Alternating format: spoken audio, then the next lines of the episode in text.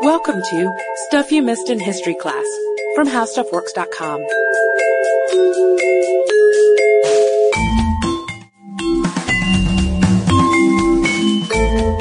Hello and welcome to the podcast. I'm Katie Lambert. And I'm Sarah Dowdy. And we've gotten a lot of requests for some Australian history, specifically the Burke and Wills expedition. I got emails from Sean in Liverpool and also Matt in Western Australia. And that might make a little more sense to you when you hear this quote from a writer named Sarah Murgatroyd, who wrote a book called The Dig Tree about the expedition.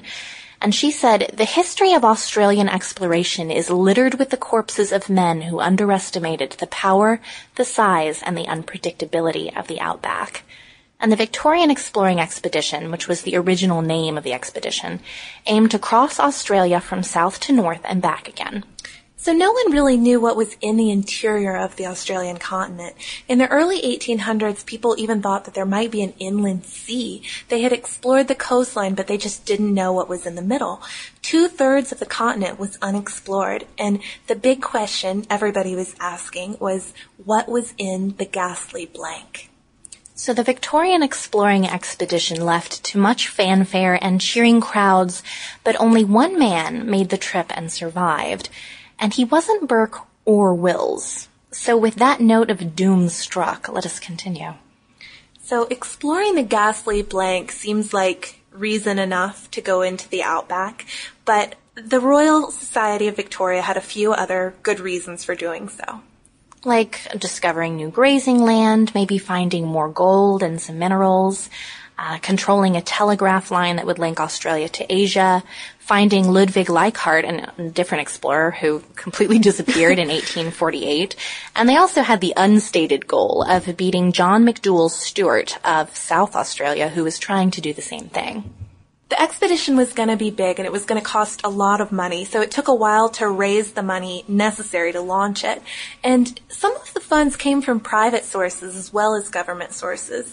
And a lot of a lot of the reason why it was so expensive is because they planned on importing 24 camels to make the trip with because camels go in the outback? And I'm not sure about Obviously. that. so from the very beginning of this expedition, retrospectively, we can see it's off to an odd start, even in the planning stages. We're spending massive amounts of money for things like camels. We don't even know how camels will fare in the outback because they've only really been there in exhibitions. So why are we fixated on this idea? I can't tell you. Yeah, it just lines up with the idea of what an explorer ought to be. It reminded us both kind of of Lawrence of Arabia. Right. And you're launching this mission that seems like it, it's got everything covered and everything is how it ought to be. But really they just don't know what they're getting into at all and they're horribly unprepared.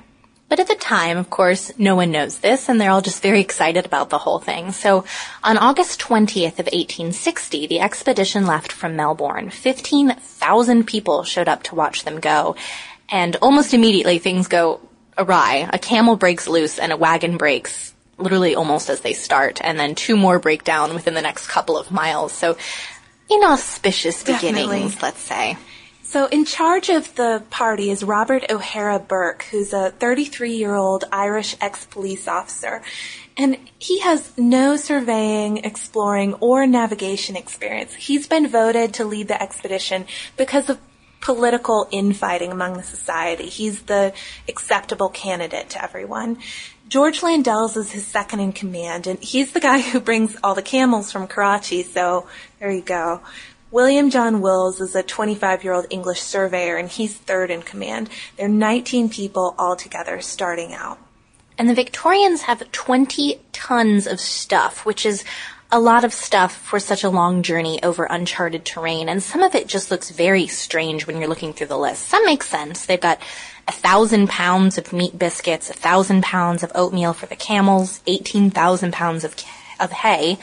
But they've also got listed 60 gallons of rum for the camels and 40 pounds of pepper also for the camels. And supposedly they thought the rum would keep the camels from getting scurvy and the pepper would help wake them up if they got tired. This of course is based on absolutely no science whatsoever, but you know, it goes just goes along with that whole bumbling expedition thing. Well, yeah, and on the on a side note about scurvy, they actually get rid of all their lime juice pretty early on when things are going bad. Something that would be excellent at preventing scurvy. So the camels are protected from scurvy with pretend remedies while actual remedies for the human beings are left behind. So we have typical. just this gross ignorance compounded by mismanagement. Right. And they find out as they're going along that there are other things they didn't know, like it's not easy for camels to walk in mud, and then conversely, it's not easy for wagons and horses to make it through sand and scrub.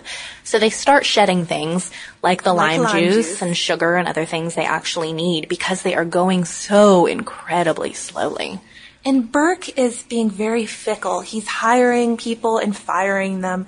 And he especially doesn't like the two German scientists who are on the trip and tells them that they need to put down their instruments and their notebooks and stop doing their experiments and become camel hands because they really need help reining in these rather out of control camels. And Burke is difficult to deal with and his second in command and one of the scientists quickly resign. Which Sarah says she also would have done had she been on this I, expedition. I would have been somebody out who was even before Menindee. But there's a guy who offers to take their stuff up the Darling for a fee. So think about that. They could be carrying all this tons of stuff up the river and instead just making it across basically on foot with some camels and some horses.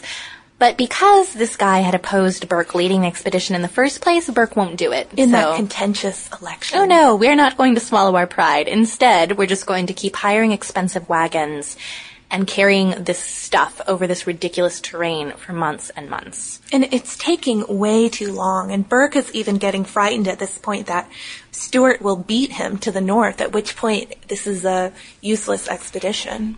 So he splits his party at Menindee, which is basically the edge of civilization. That's where I'd cut out. Yes, Sarah's gone at this point.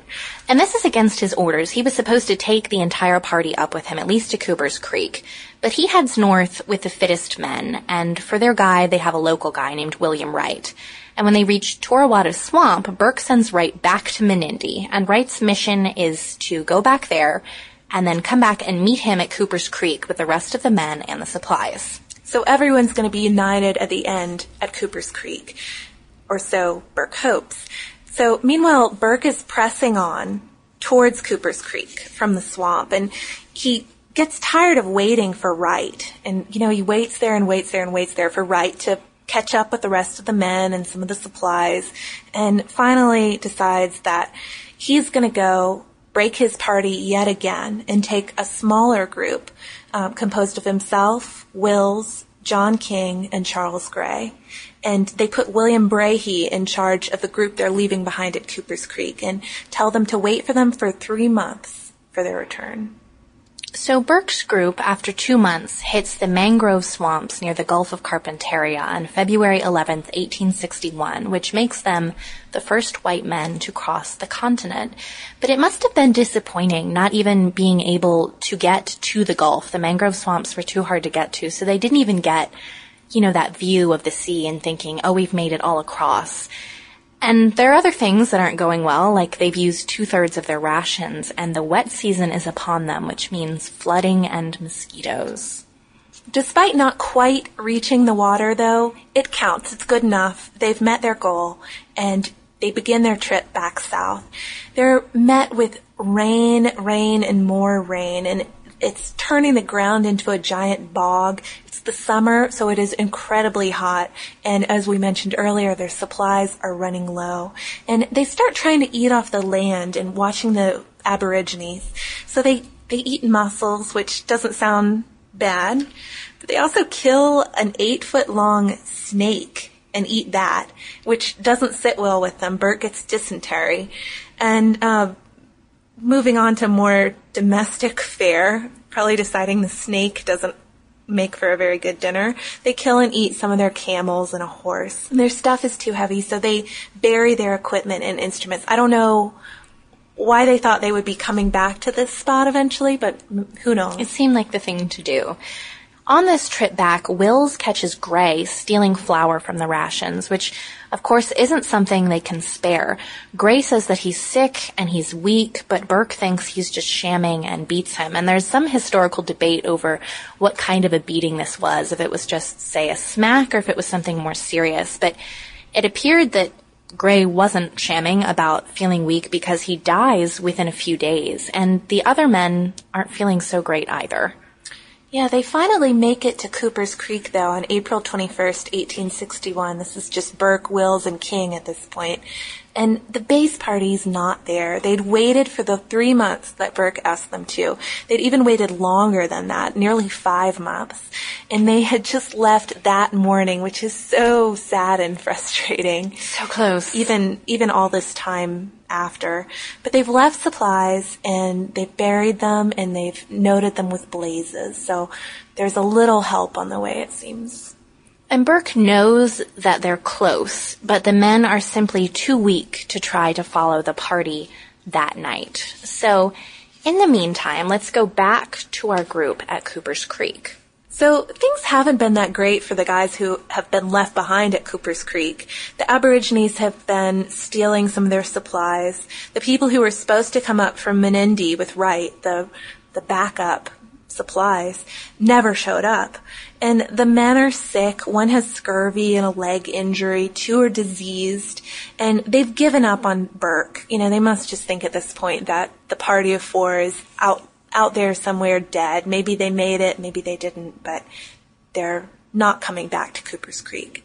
So they decide to leave in April, but on their trip out, they come across tracks from Wright and the people coming up from Menindee bringing them supplies.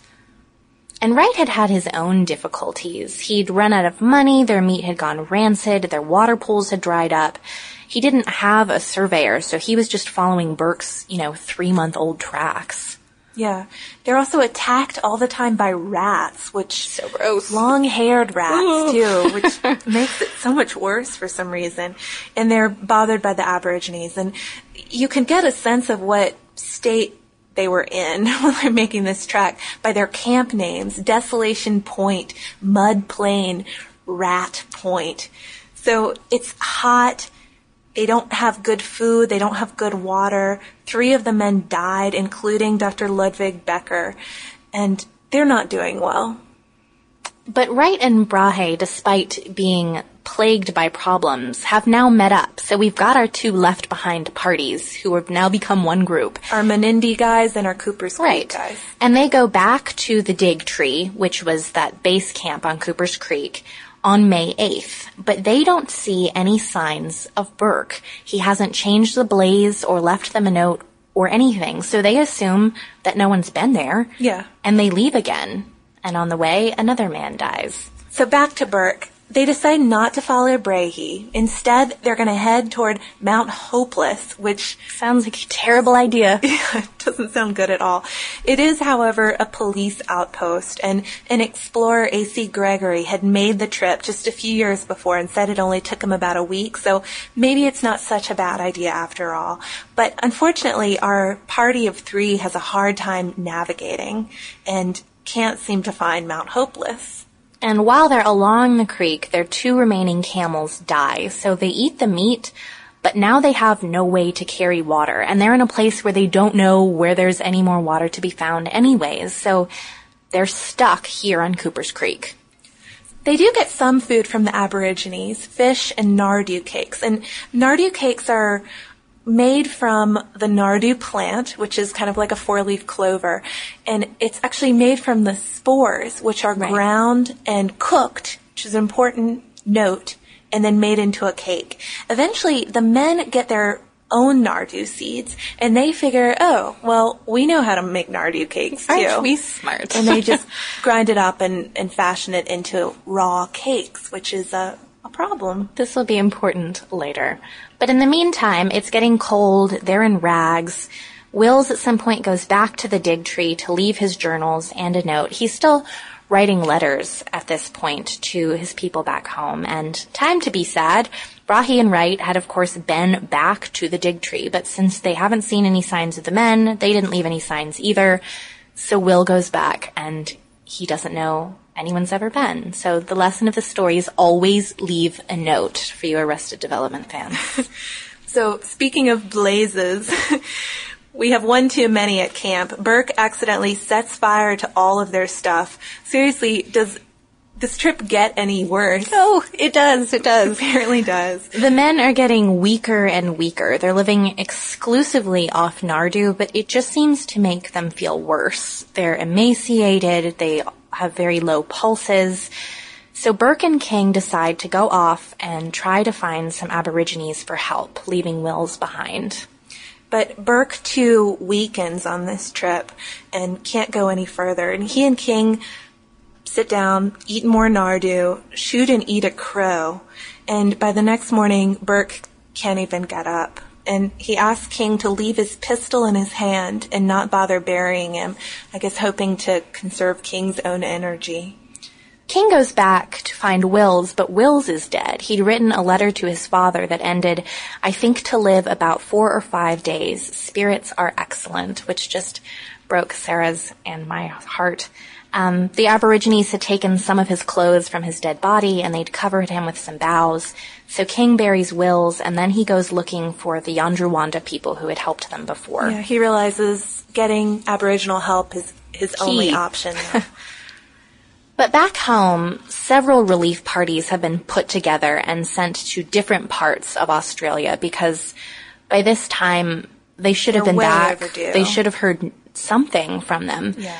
And on September 15th, 1861, a surveyor and one party at Cooper's Creek sees Aborigines yelling and waving and making signs at him, so he goes to them and sees a figure in rags.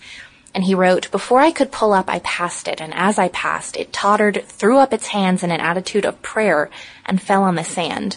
When I turned back, the figure had partly risen. Hastily dismounting, I was soon beside it, excitedly asking, Who in the name of wonder are you? Guess who it was? It was King. He survived thanks to the Yandruwandha, who had taken care of him. He had managed to find them and they kept him alive. Um, and so now the party united, they go to recover the bodies of Wills and Burke. And they find Wills. Most of his skull is missing, but he's buried and a Bible verse is read. Burke has missing hands and feet, which is but his gun is still there, which was in there. his hand. Um, he's buried in a Union Jack, and people are obsessed with this story. John King is so harassed by women on his way back to Melbourne that they actually have to lock him in his bedroom. It becomes a sensational story. Right. The more the details leak to the media and then filter out to the press, the more interested people get. The bodies of Burke and Wills, they actually insisted on bringing back to Melbourne for a state funeral. Statues of them were built and they were heroes. A hundred thousand people came to see their remains at the Royal Society headquarters. And, you know, if you were just important enough, they might let you even touch the bones.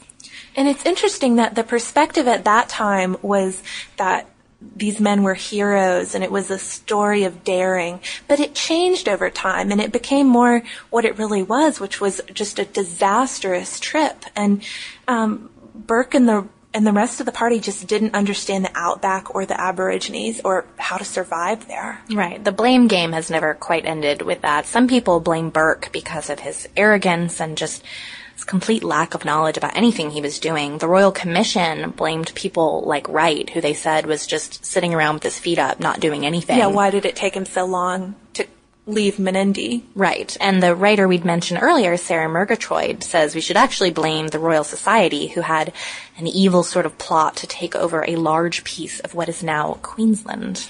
But we have a little mystery tied up in this story, and that is how did they die? And people thought for a long time that it was starvation and exhaustion, but it seems that it was actually beriberi or the lack of vitamin B. And the main culprit here would be that Nardoo that we kept mentioning that looks, you know, like a four-leaf clover. It looks so sweet, but it's full of thiaminase, which breaks down vitamin B in your body. It's a toxin, and when you cook it, it gets rid of the toxin. Like but the if, Aborigines right? But if you eat it raw, like Burke and Wills decided they were so much smarter than the Aborigines, the toxin is still there, and it robs your body of that desperately needed thiamine. The flour that Gray stole actually has lots of vitamin B in it, so perhaps his body was telling him what he needed. And they actually may have been suffering from beriberi long before they even started eating the Nardoo because of those freshwater mussels, which can also have the same toxin in them. So we're left with a question with this disastrous mission. Did anything good come out of it? And a little bit did. The German scientists Ludwig Becker and Hermann Beckler actually did some pretty awesome research on the trip, even though Burke wouldn't let them do much and would rather them work as camel hands. Um, Beckler gathered hundreds of specimens of plants and birds, and Becker made lots of drawings and paintings. Even when he was dying, he drew the long-haired rat that was eating his feet. I cannot get over oh, this detail. I probably never will. Too horrible. But the relief parties that were sent out actually explored a lot of new area in Australia, much more than the actual expedition. And because of what they learned, it opened up huge pieces of land for grazing, and they also brought back a lot of Aboriginal stuff. This kind of reminded me of the podcast we did on Franklin, Franklin and yeah. the Northwest Passage trip, because you have the first rounds of explorers being lost, and then it's the follow-up guys, the search parties, who actually end up charting a lot of territory and learning a lot. And it's funny because if Burke and Wills had survived, they probably would have gotten some of the blame for things going horribly wrong.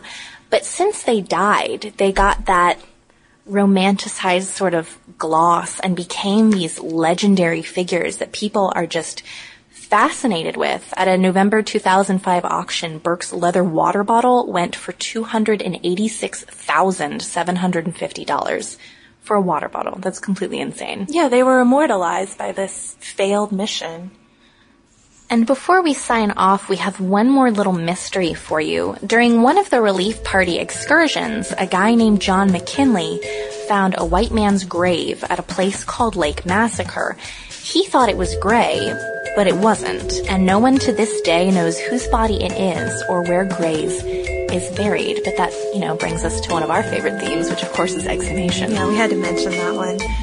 So the consequences of this are the opening of the outback. We've talked about the death of a few explorers here, but we also have to consider the untold side of it, which is the story of the Aborigines. And by opening up all this vast unexplored area of Australia, it, it's the beginning of the exploitation of the Aborigines. So if you want to hear more about the Aborigines side of the story, go to our homepage and search for The Stolen Generation at www.howstuffworks.com. For more on this and thousands of other topics, visit howstuffworks.com. And be sure to check out the Stuff You Missed in History Class blog on the howstuffworks.com homepage.